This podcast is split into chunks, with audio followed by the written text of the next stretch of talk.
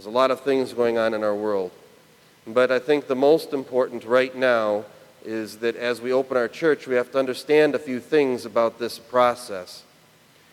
And one of the things that we're doing is we are slightly adjusting the way we receive Holy Communion. This is not a major change that we are doing, it's a slight adjustment. And that slight adjust, adjustment is this that when someone comes up for Holy Communion, because we have to wear masks, of course, you'll pull your mask down. We have a paper napkin in the back that you will take and unfold it a little bit and hold it under your chin. One of our ushers will hold the communion cloth so that nothing has the possibility of falling onto the ground. Then you'll tilt your head back, open your mouth wide, and I will tilt the spoon with communion into your mouth. Now, when I prepare the chalice, I will take the amnos, the body of Christ, and that goes into the chalice. But I will break it up into fine pieces to make sure that everyone gets something of the body as well as the blood. There's nothing wrong with this practice. There's nothing unorthodox about this practice. I'm sure that none of you have an issue with it. As I mentioned in an email that I sent out a few days ago last week, uh, you've all been very, very patient and very, very tolerant with the things that are going on in our world, and I'm appreciative of that. But there are some others that have lots of questions about this. And they will even cite, and I bring it up today, this gospel lesson that we read, saying that he who denies me before men will be denied before my Father who is in heaven, and he who acknowledges me before men will be acknowledged before my Father who is in heaven. Well, this doesn't necessarily, it doesn't really apply to this issue that we're dealing with with Holy Communion. Nowhere has anybody said that what's in the chalice is not the body and blood of Christ. No one has denied that. We're not denying before other people anything of our faith.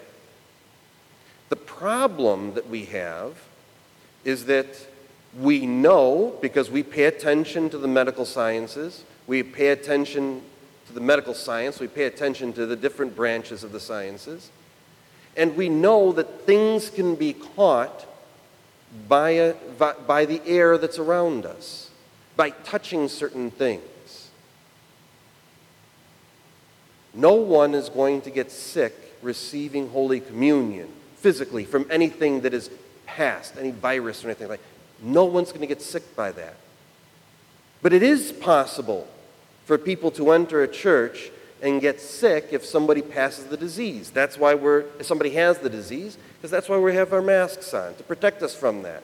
We know this because God gave us brains to use them so that we could figure some of these things out. So we take the necessary precautions. We're washing our hands. Did you know that when the priest, before he starts a service, must wash his hands? It's a part of the service. It's been a part of the service for centuries. Why? Because the priest should not have dirty hands before he touches the holy things. So the priest, the bishop, always washes hands beforehand. Ceremonially, you've seen it before that when the bishop is here, during the just before the great entrance, he stands at the royal gate, the, the, the beautiful gate, and one of the altar boys will come out and take a pitcher and, and uh, pour the water so they can wash his hands. There are a lot of goofy things that are going on and being said, even within the Orthodox Church, that we can't ever change the exact way we have received communion.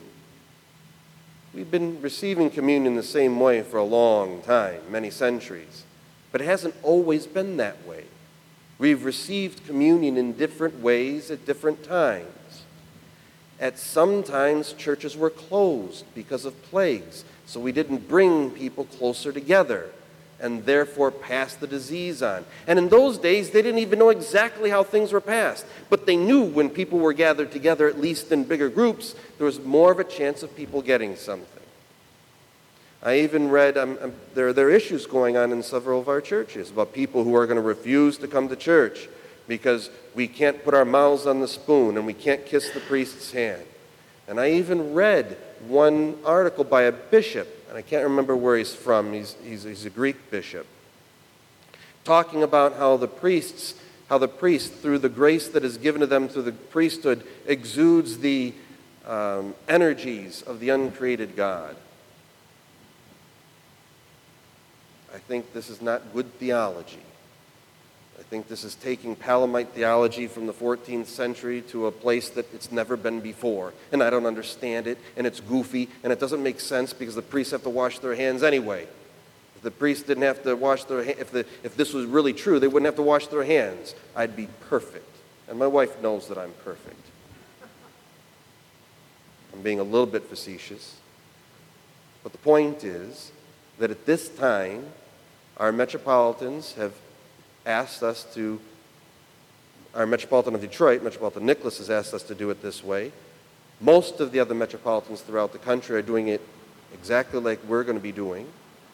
And in order to keep unity within our church, we need to be patient with this. Many churches throughout time have told people to tilt their heads back and the content would be tilted into their mouths. This is not something new. This is not something that is, um, the, the, word escapes me now, uh, an innovation of the church that people like to fight against any innovations. This is not anything like this. We are doing it this way because people fear.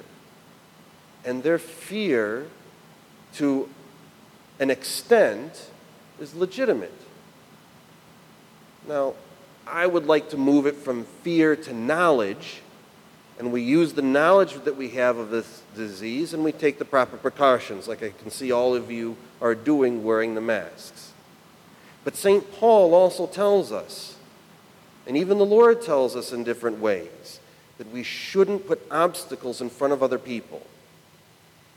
And so, in order to not put obstacles in front of people, so that we can deal with this fear that has been shoved down our throats for the last three months, that we adjust the way we offer Holy Communion, not out of any historical context whatsoever, but simply for the point of allowing people to come up to receive without having any roadblocks in front of them.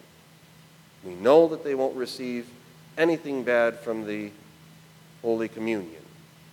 But we need to help them approach that Holy Communion too, because sometimes that becomes an issue. And we need people to understand that we don't want to put stumbling blocks in front of our brothers and sisters. Does that make some sense? I'm sure all of you have understood this. You have not asked me anything along these lines, and I'm grateful that you have been so uh, patient and tolerant and willing to listen to the Metropolitan and, and what the church is saying. And we hope and pray that this continues uh, over the next several weeks as we get more and more used to uh, these procedures and opening up the churches.